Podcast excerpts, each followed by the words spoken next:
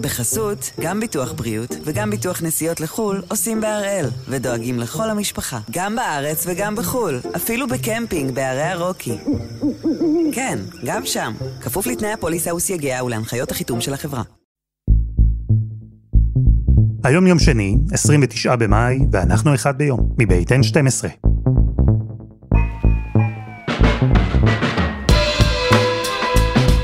אני אלעד שמחיוף, ואנחנו כאן כדי להבין טוב יותר מה קורה סביבנו, סיפור אחד ביום, בכל יום.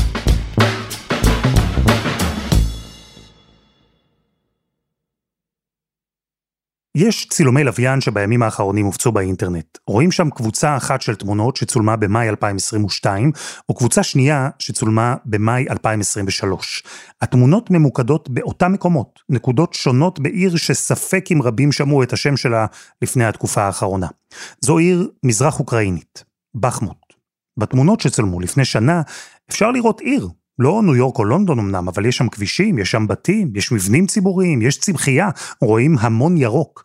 בתמונות החדשות, הרס, הכל הרוס. בקושי אפשר לזהות שמדובר באותו מקום, רק בעזרת כמה שאריות של מבנים. אומרים צל חיוור, נכון? אבל בחמוד, כמו שהיא נראית היום, היא אפילו לא זה. העיר הקטנה הזו, שלפני שנה חיו בה 70 אלף תושבים, הפכה מילולית ממש לערימה של עפר. וזה קרה אחרי שכוח וגנר, כוח הצבאי הפרטי שפועל לצד הצבא הרוסי, הודיע בימים האחרונים שהעיר נכבשה, ושכעת השליטה בה תעבור לידי רוסיה. Мы выводим подразделение из Бахмута. Сегодня, сейчас 5 утра. 20 אלף לוחמים של כוח וגנר נהרגו בקרב בבחמוט, מחצית מהם אסירים משוחררים. העיר הזו, שמעטים שמעו עליה לפני שפרצה המלחמה, הפכה לזירת הקרב הארוך ביותר, הקשה ביותר, והפכה לסמל עבור שני הצדדים, שלמרות הכל עדיין נלחמים עליה. אז הפעם איתי אנגל, כתב עובדה, לוקח אותנו לבחמוט.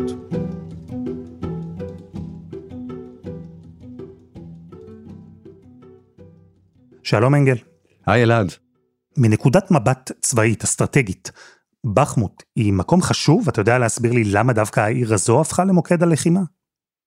תראה, יש ממש אובססיה של הרוסים לכבוש את בחמוט, והיא קשורה בין היתר לזה שבמהלך החודשים האחרונים, משהו כמו חצי שנה, כמעט בכל החזיתות הצבא האוקראיני בסיוע נשק מערבי מכה את הרוסים. זאת אומרת, לפוטין אין שום הישג, והוא החליט שעל בחמוט הוא יטיל את יהבו, אבל בצורה באמת אובססיבית, תכף נבין כמה. עכשיו, היא לא כזו קריטית אה, מבחינה אסטרטגית, אבל היא הפכה לכזה סמל, הקרב הכי ארוך, הכי קטלני. מבחינת משך הזמן, עשרה חודשים זה פי שתיים מהקרב על סטלינגרד, אתה יודע, וברוסיה בלי בושה משווים את זה לסטלינגרד. הנה אנחנו הרוסים שוב מול אוקראינים נאצים.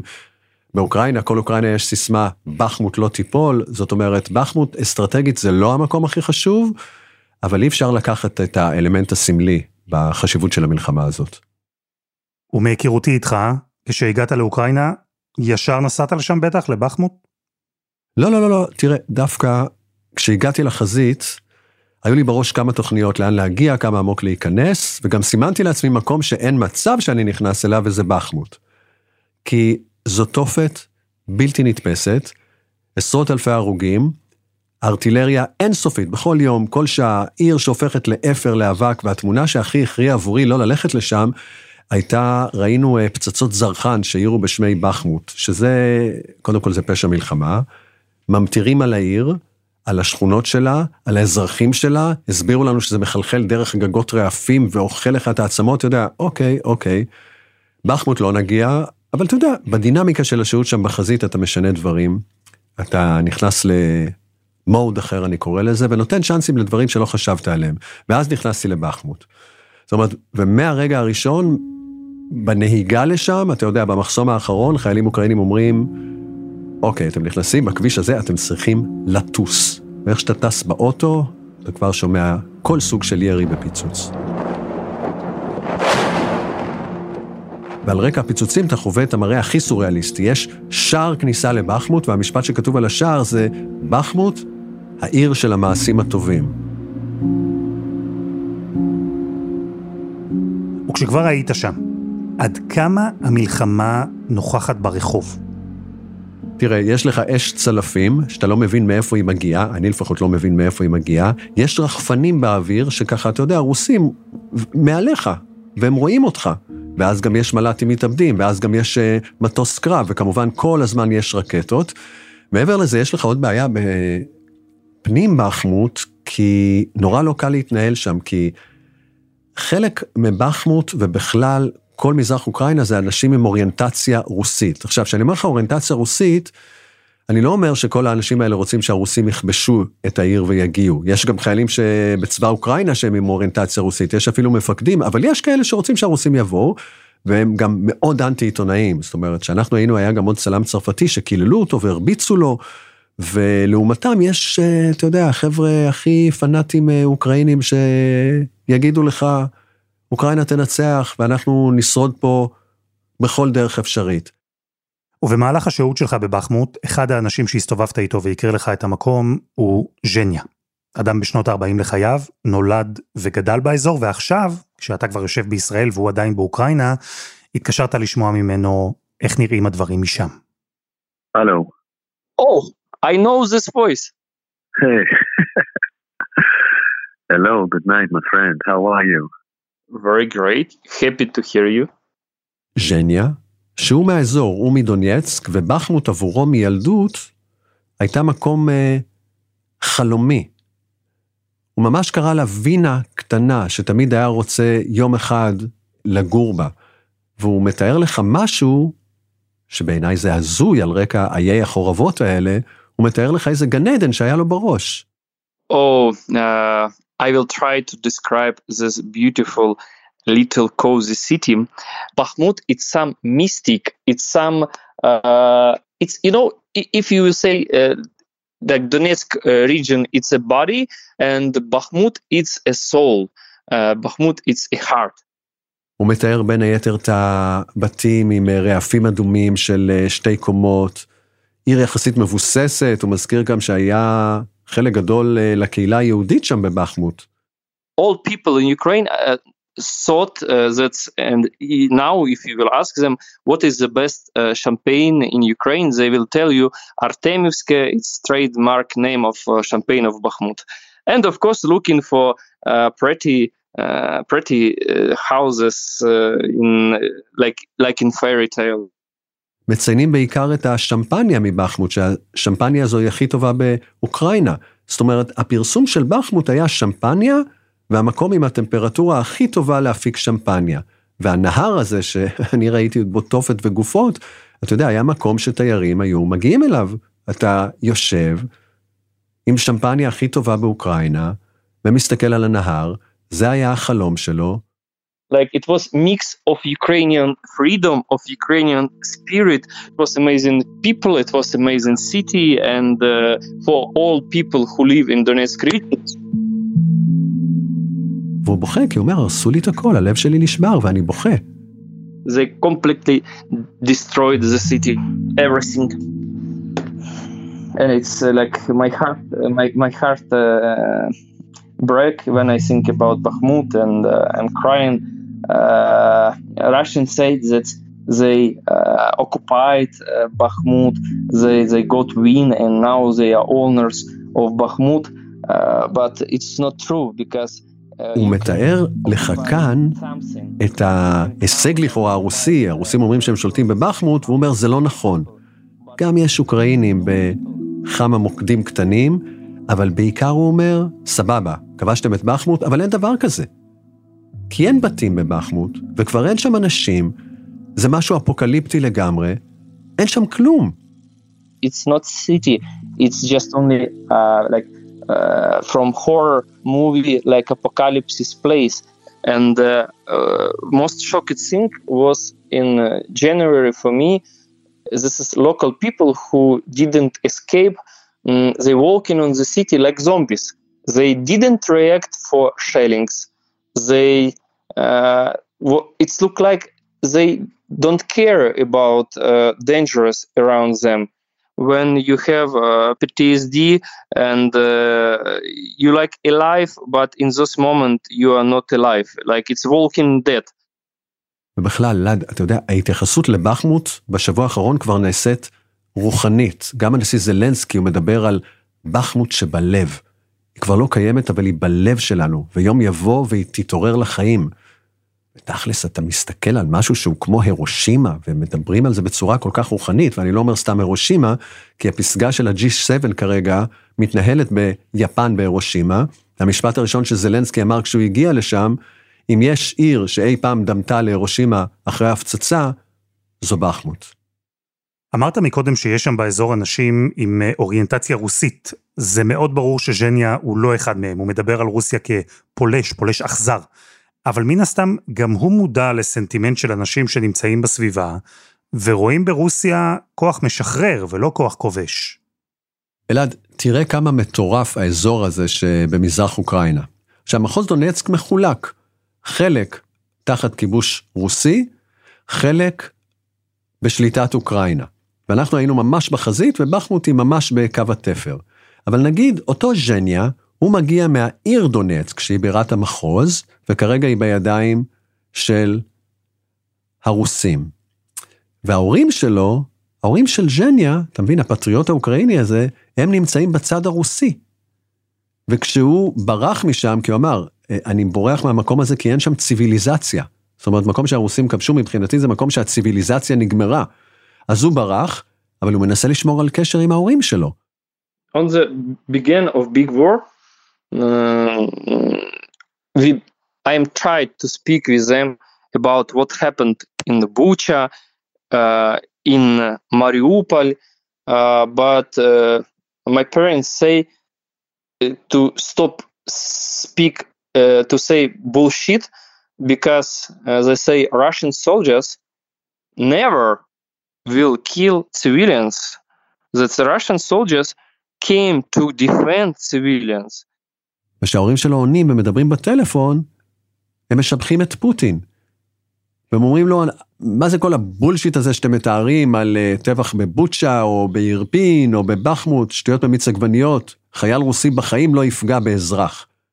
And in this moment I understood uh, that uh, I need to like love my parents and save our relationships. Uh, it's to stop to speak with them about uh, situation because Russian um, brain they uh, like washed their brains and uh, it was impossible to give uh, another point of view. They took Russians. אתה יודע, והוא אומר, והוא גם אומר, הדם שלי רותח עכשיו שאני מדבר איתך, שאני נזכר בזה. ואני מנסה להגיד להם ולהסביר להם, ואני אומר להם, בואו אני אשלח לכם תמונות, ובוא... מיותר, פשוט מיותר.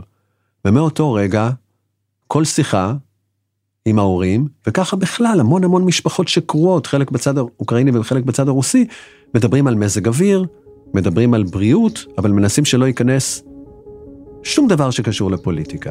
גם תמיד, אתה יודע, יכולה להיות לך האזנה לשיחות האלה. חסות אחת וממש מיד חוזרים.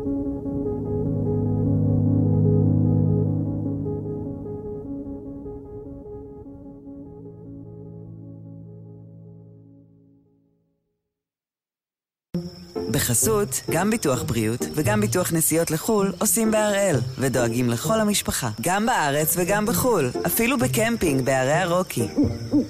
כן, גם שם, כפוף לתנאי הפוליסה וסייגיה ולהנחיות החיתום של החברה. אנחנו עם העיר ההרוסה במזרח אוקראינה, העיר שהפכה לסמל עבור הרוסים ועבור האוקראינים, העיר שהתנהל בה הקרב הארוך והקשה ביותר עד כה במלחמה. איתי אנגל, במסגרת הכתבות שלך לעובדה, היית בבחמוט. אתה מתאר עיר הרוסה לחלוטין, אנחנו רואים את זה גם בתמונות. איך בחמוט הגיע למצב הזה? אז כאן אנחנו מגיעים לסיפור של הכוח הרוסי שנכנס לבחמוט.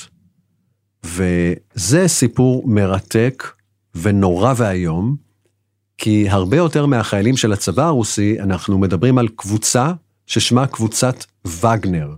זה משהו נפרד מהצבא הרוסי. זו קבוצה שמורכבת משכירי חרב, ורוב הלוחמים שלה זה אסירים שישבו בכלא, חלקם אגב על אונס ורצח, והם שוחררו וזכו לחנינה תמורת הדיל הזה. אתם תקבלו חנינה, אתם תצאו להילחם בחזית הכי מסוכנת, אם אתם תישארו בחיים, על הכיפאק. אגב, גם אם יש אסיר אנס ילד בן 11, או הרג שבעה בני משפחה, הכל בסדר. בוא, אתה יכול להשתחרר, תילחם בחזית, תשרוד, תהפוך לגיבור. זה וגנר. תעשה לי רגע סדר, כי תיארת הפצצות כבדות מהאוויר, תיארת פצצות זרחן. וגנר בסוף זה כוח צבאי פרטי, יש לו יכולות כאלה? תראה, וגנר הם אלה שנכנסו לבחמוט. אנחנו מדברים על גלים גלים של ה... שוב תחשוב, רוצחים והאנסים האלה שנכנסים פנימה, בגיבוי מסיבי של ארטילריה, מהצבא הרוסי שנמצא מאחור. ואגב, אה, מי שמנהיג את קבוצת וגנר, יבגני פריגוז'ין, כל הזמן דואג להזכיר את זה, זה אנחנו עושים את זה, זה וגנר, הצבא הרוסי זה צבא של בטלנים, של פחדנים. Я сообщаю официально министру обороны НГШ, верховному главнокомандующему. והוא מקלל אפילו את הרמטכ"ל הרוסי, והוא מקלל גם את שר ההגנה הרוסי, את שייגו, הוא נותן להם מילים שמפאת הכבוד שלי לפודקאסט שלך אני לא אזכיר, אבל אתה יודע, הוא אפילו הצטלם, תראה איזה, איזה טירוף החבר'ה האלה, הוא הצטלם באיזה אולם, והאולם הזה מלא בגופות של חיילים שלו של וגנר, והוא צורח על הרמטכ"ל וצורח על שר ההגנה, אם הייתם נותנים לנו יותר נשק בזמן, לא היו לנו כל כך הרבה הרוגים, אבל אתם לא עושים את זה כי אתם אפסים ואתם, אתה יודע, הקללות הכי איומות, וזה באוויר, אתה יודע, אבל האיש הזה הוא גם אה, בן ברית חזק של פוטין, אז הוא מרשה לעצמו לדבר ככה כנגד ההנהגה הצבאית. אבל השורה התחתונה, בחמוט ובכלל הישגים לצבא הרוסי, יש בגלל שווגנר עושים את זה, ולא מוסדות הצבא עצמם. ובכלל, מסביב לקרב על בחמוד, אנחנו שומעים ורואים את אותו פריגוז'ין הרבה יותר. הוא מוציא סרטונים, הוא מתבטא בפומבי. מי הוא? איך הוא הגיע לפקד על כוח כזה? פריגוז'ין לא נעים אה, לדבר על החלאה הזו במשפט שהוא נפתח באבא שלו יהודי, אבל כן, יש לו שורשים יהודיים, לי פריגוז'ין.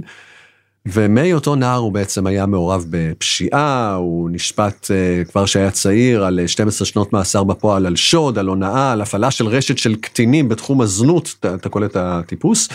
הוא שוחרר מהכלא אחרי שברית המועצות התפרקה, ובעצם זו הייתה אה, רוסיה, והוא עבד בסן פטרבורג, שזו העיר ששם נולד פוטין, ושם הוא גדל, והוא נכנס לתחום המסעדנות והקייטרינג והיה מאוד מוצלח. הוא השקיע איזה חצי מיליון דולר כמעט בשיפוץ אה, ספינה חלודה על נהר שם בסן פטרבורג, והספינה, בעצם שם הוא פתח מסעדה, מסעדת צפה, שקוראים לה ניו איילנד, והיא הייתה ממש סטייל, היא הייתה ממש שיק, זאת אומרת, פוטין הגיע לשם בין היתר אה, עם אה, ג'ורג' בוש ג'וניור, הוא הגיע לשם עם נשיא צרפת בזמנו ז'אק שיראק, ואז גם נוצרה כימיה גדולה בין פריגוז'ין ופוטין.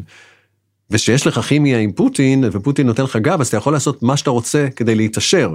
וברוסיה זה אומר, אתה תהיה מושחת ומושחת ותהפוך לאוליגרך מיליארדר. וזה רק המשיך, אתה יודע, הוא זכה במכרז לספק אוכל לצבא הרוסי, והוא גם הקים חברה למחקר אינטרנט. אני חוזר על השם המוזר הזה, זה חברה למחקר אינטרנט, שמה שתכלס היא עשתה, זה ריגול והפעלה של האקרים רוסים בכל העולם. כל הדיבור הזה בארצות הברית, כשטראמפ ניצח את הבחירות ואמרו שהייתה התערבות רוסית, זה בעיקר החבר'ה האלה.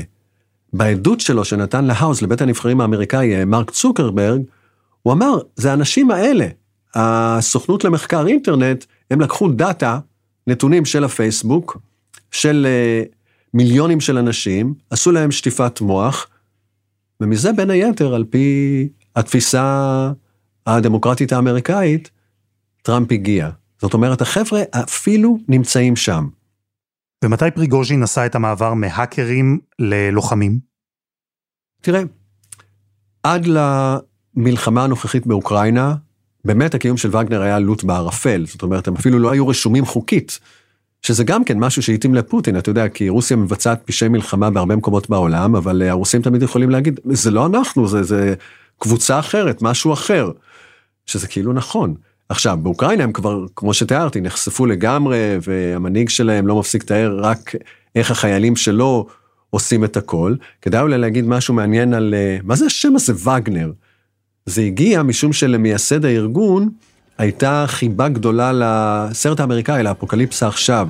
ויש שם סצנה נורא מפורסמת שהמסוקים האמריקאים תוקפים את וייטנאם שם בנפלם, וברקע הם מנגנים את היצירה הזו של וגנר, דהרת הוולקירות.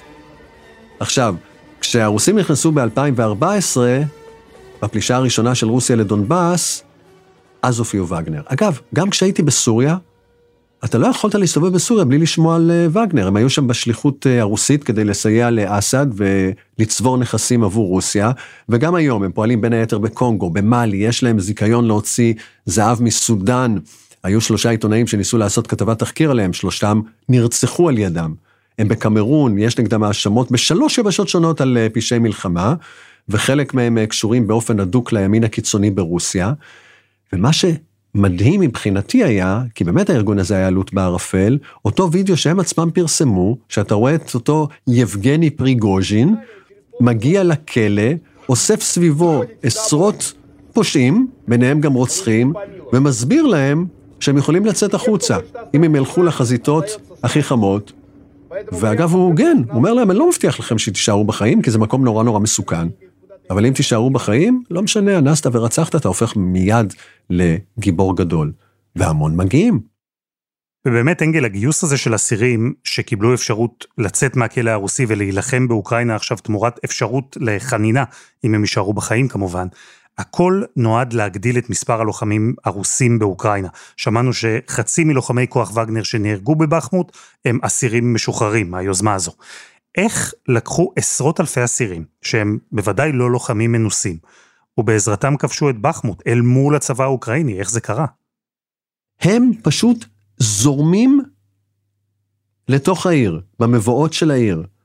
זה מראות שהם בלתי נתפסים. אתה יודע, אתה רואה עשרות, אחרי זה אתה רואה מאות, אחרי זה אתה רואה אלפים. האוקראינים מורידים אותם. חיילים אוקראינים אומרים לנו, תקשיב, אנחנו בהלם כי אנחנו יורים והורגים אותם, יש ימים שבהם אנחנו הורגים 500, 600 הרוגים ביום, וממשיכים להגיע עוד. והיו ימים בודדים שהיו יותר מ-600 הרוגים.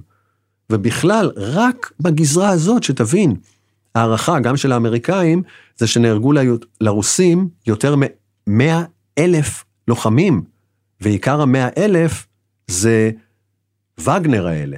עכשיו, אני אומר וגנר, אני אומר פה חיילים רוסים, אם אוקראיני היה יושב לידי, הוא היה כועס. למה אתה קורא להם ככה? למה אתה מייחס להם תכונות של בני אדם? הם יצורים.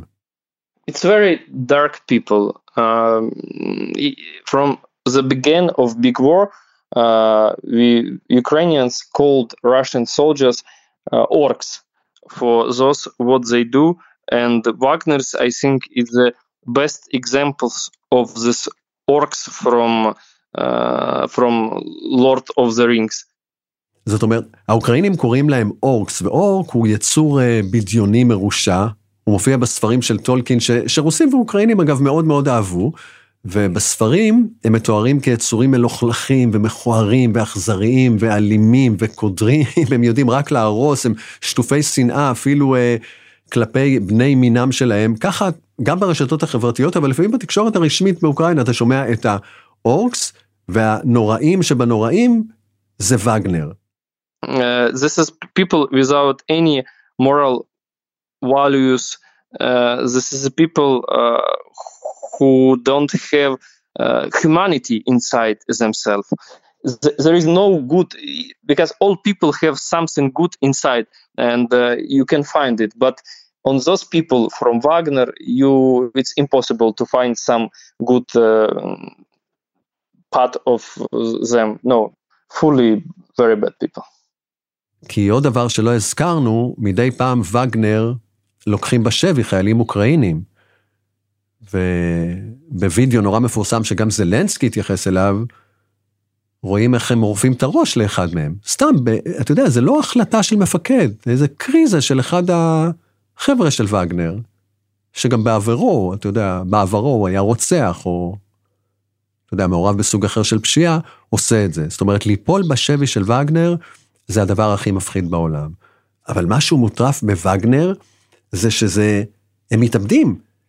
כי, תראה, זה, זה אנשים שבעצם יוצאים והם חייבים להילחם, ואם הם ינסו לברוח, מי שנמצא בקו שמאחוריהם יירה ויהרוג אותם, ממש כמו הלוחמה הסובייטית בימי אה, מלחמת העולם השנייה.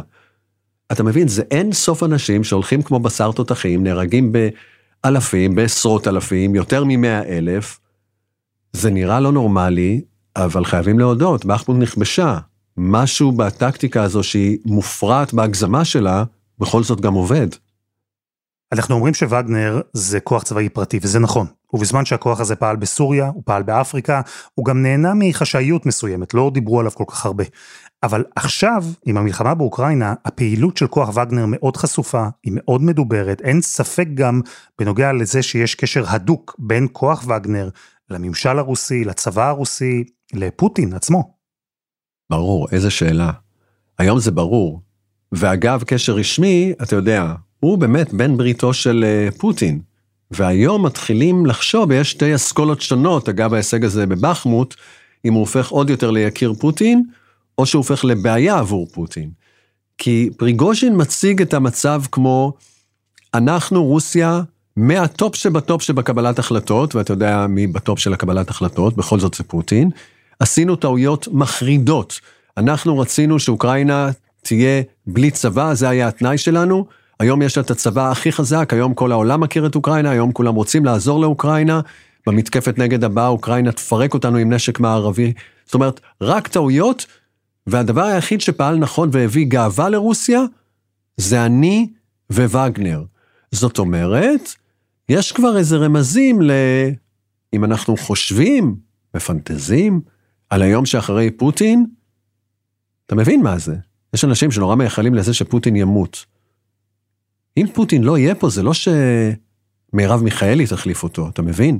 ואז יש לך אחד כמו פריגוז'ין, זאת אומרת, אז פריגוז'ין יכול באמת, ממעמד של אה, גיבור על, כי הוא כבש את בחמוט וזה נותן לפוטין את ההישג שהוא כל כך רצה, הוא יכול לגמור, כמו שהרבה אנשים שלא נושאים חן בעיני פוטין, גומרים.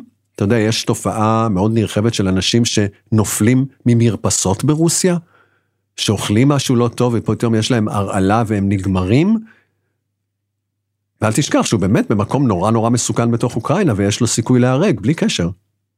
והם האנשים ששולטים היום בבחמוט? פריגוז'ין אמר שכוח וגנר יצא מהעיר, אבל זה יקרה רק ב-1 ביוני, מהרגע שהיא נכבשה, ועד הנסיגה של וגנר, אם תגיע. העיר בשליטה של הכוח שלו? האנשים האלה שולטים בבחמוט. אתה מבין, אני, אני נזכר בכל האנשים שראיתי, האוקראינים, שחיים שם. אני נזכר במשפטים ששמעתי. אתה יודע, אישה מבוגרת שאומרת לי, זה נורא, אנשים שאתה מכיר מתים יום אחרי יום. אתה, אתה מסתכל על מישהו, אתה הולך להביא מים, ואתה אומר, אולי זו הפעם האחרונה שראיתי אותו. אני זוכר את האנשים שניסו לקיים איזשהם סוג של חיים נורמליים, שמתגעגעים ללשתות תה ולשיר ביחד. אומרים איזה יופי שבאתם לבקר אותנו. כולם עכשיו במגע עם כל הטיפוסים שתיארתי לך. ויש עוד משהו. כל החבר'ה האלה שפגשתי, אגב הידיעה שזה יכול להיכבש על ידי הרוסים ועל ידי וגנר, לא אומרים לי למצלמה בחיים משפט כמו האוקראינים טובים והרוסים רעים, או להפך. הם יודעים מי יכול לכבוש את העיר הזאת בכל רגע, וזה אגב מה שקרה שם. אתה יודע, אלעד, אני יצאתי מבחמוט, וכשיצאתי משם, זה גם היה רגע מאוד מפחיד, כי הנסיעה משם זה נסיעה שאתה, שוב, טס בכביש, ואתה צריך לתמרן בין כל מיני עצים שקרסו כתוצאה מההפצצות, ואתה נוסע בספיד, וכל פעם שאתה נתקע קצת ושומע איזה ירי של צלפים, אתה מת מפחד, וזה נמשך הכביש הזה. ואז בסוף אתה מצליח לצאת. ואני זוכר איך כולנו, אתה יודע, נשמנו לרווחה, כל, היינו שלושה ברכב, וואו, והתחלנו לעשות כזה כיפים עם הידיים, ו... והייתי מאושר, אני חי, אני הייתי בבחמוט ואני יצאתי ואני בחיים, ו... ואז אתה נזכר במי שנשאר מאחורה. אתה יודע, כל האלה נשארו מאחורה. ומה יהיה איתם? ובניגוד לחיילים שהייתי איתם, שתמיד נתנו לי אה, טלפונים שלהם כדי לשמור על קשר, אף אחד שם לא נותן לך שום טלפון. אתה יודע, מספיק שאיזה רוסי שייכנס, ייקח טלפון ויגיד מי זה, מי זה הגוף הזר הזה שנתת לו את המספר שלו. מחשבה שהחבר'ה האלה, אתה יודע, נכבשו על ידי כוח וגנר, אין לנו שום מושג לגבי מה הם עושים איתם כרגע. מעבר למה שז'ניה סיפר לך, והוא נמצא היום מחוץ לבחמוט, זה לא בטוח עבורו להיות שם בתוך העיר, אנחנו יודעים מה קורה בפנים? מה קורה עם אותם אנשים שפגשת? אנחנו לא יודעים על מה שקורה בתוך בחמוט. זו עיר רפאים, זה, זה באמת סוג של הירושימה, אבל מה שיהיה מאוד מעניין, זה מה שיכול לקרות בשבועות הקרובים. כי האוקראינים מתכננים את המתקפת נגד שלהם, זאת אומרת, הגיעה עוד מסה מאוד גדולה ומרשימה של אמצעי לחימה מערביים, הם מוכנים למתקפת נגד הזאת, מחכים שסופית האדמה, שעדיין היא בוצית, גם מהפשרת שלגים וגם מגשמים שיורדים, שהיא תתייבש, זה יהיה משהו שכלי רכב יוכלו לעבור עליו בקלות, ואז הם ישעטו קדימה. אף אחד לא יודע, חוץ מזלוז'ני, הרמטכ"ל האוקראיני, איפה היא תתמקד, וכמה שטח הם יכבשו. ואם בחמוט תהיה חלק מהיעד הזה, אבל נגיד שאתה מדבר עם ז'ניה, חייבים להחזיר את בחמוט. גם כי אם אתה לא לוקח חזרה את בחמוט, הרוסים מתקרבים לעיר נורא חשובה שקוראים לה קרמטורסק, ששם יש צומת חשוב של רכבות ולוגיסטיקה לצבא האוקראיני, וגם בגלל הסמל, תשמע אותו. Bakhmut, like a symbol of Ukrainian soul of Ukrainian defenders, Bakhmut need to be uh, rebuilt uh, first of all, and uh, it it must be created like a perfect city for living and for uh, those uh, tourists from in other countries who will want to visit Bakhmut and uh, for saving memory about about thousands of Ukrainian defenders um, who gave their lives for defending Bakhmut and for for defending another Ukrainian uh, cities in Donetsk region. הוא ממש מדבר על זה שצריך להיות איזה אתר זיכרון גדול, שיבואו אליו תיירים מכל העולם, שיראו את הזוועה הכי גדולה שהתרחשה במלחמה. בינתיים, הכי גדולה. וכשהאוקראינים מדברים על בחמוט באופן הזה, כנשמה של אוקראינה, זה ברור שהקרב על העיר עוד לא הסתיים. ובכל מקרה, אנגל, בחמוט שז'ניה מתאר, בחמוט של לפני המלחמה הזו שהיו מייצרים בה שמפניה איכותית, מבחינתו הייתה כמו וינה, הבחמוט הזו, היא לא קיימת כבר. ובאותו אופן שהיא הייתה, סביר מאוד להניח שהיא גם לא תחזור. אתה צריך לחשוב ממש על אדמה שבה אתה מתחיל לבנות את הכל מחדש. זה לא שיש לך איזה יסודות שאתה צריך אה, לשפצר ואתה יודע, ולתמוך ואז זה ייראה שוב בניין. From scratch, אתה יודע, מכלום, תתחיל לבנות עיר. אבל כרגע אין מחמוט, יש רק בלב. זה לא סתם שהיא הפכה להיות משהו רוחני בשיח של השבוע האחרון. Thank you so much for the kind words. Thank you. So keep in touch, my friend. and uh, I really hope to see you again. And please keep in touch. It's nice to hear you, and if I can be uh, help- helpful for you, you are my brother, and it's not just only word. Thank you so much for your time. I know how tired you are from this day, and you spent the time with us. Thank you so much, brother. And good night. Good night, my dear friend. איתי אנגל, תודה. תודה, אלעד.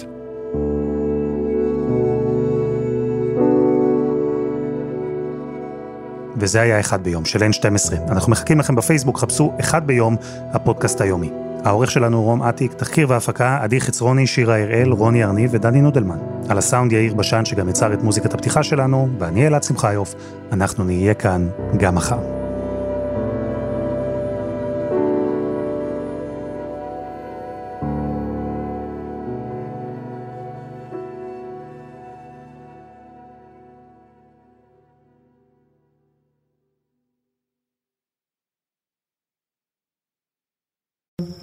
בחסות, גם ביטוח בריאות וגם ביטוח נסיעות לחו"ל עושים בהראל, ודואגים לכל המשפחה, גם בארץ וגם בחו"ל, אפילו בקמפינג בערי הרוקי. כן, גם שם, כפוף לתנאי הפוליסה וסייגיה ולהנחיות החיתום של החברה.